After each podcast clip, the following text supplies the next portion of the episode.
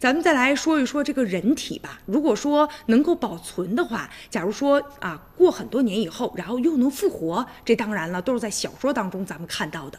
不过现在呢，咱们国家首例人体低温保存的这个液氮罐。运行状态比较良好，平均每天呢消耗液氮大约是四十升。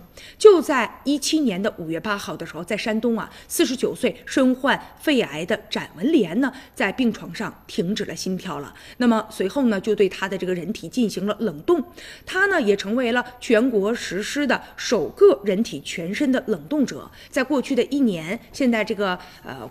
液氮罐的运行状态也非常的良好啊，而且她的丈夫也说了啊，自己有这个坚定的决心。虽然说妻子不见得啊一定能够复活，但是呢，最起码能有一个希望。而且呢，他本身就是一个有爱心的人，希望呢能够吧为科学研究也做出一定的贡献。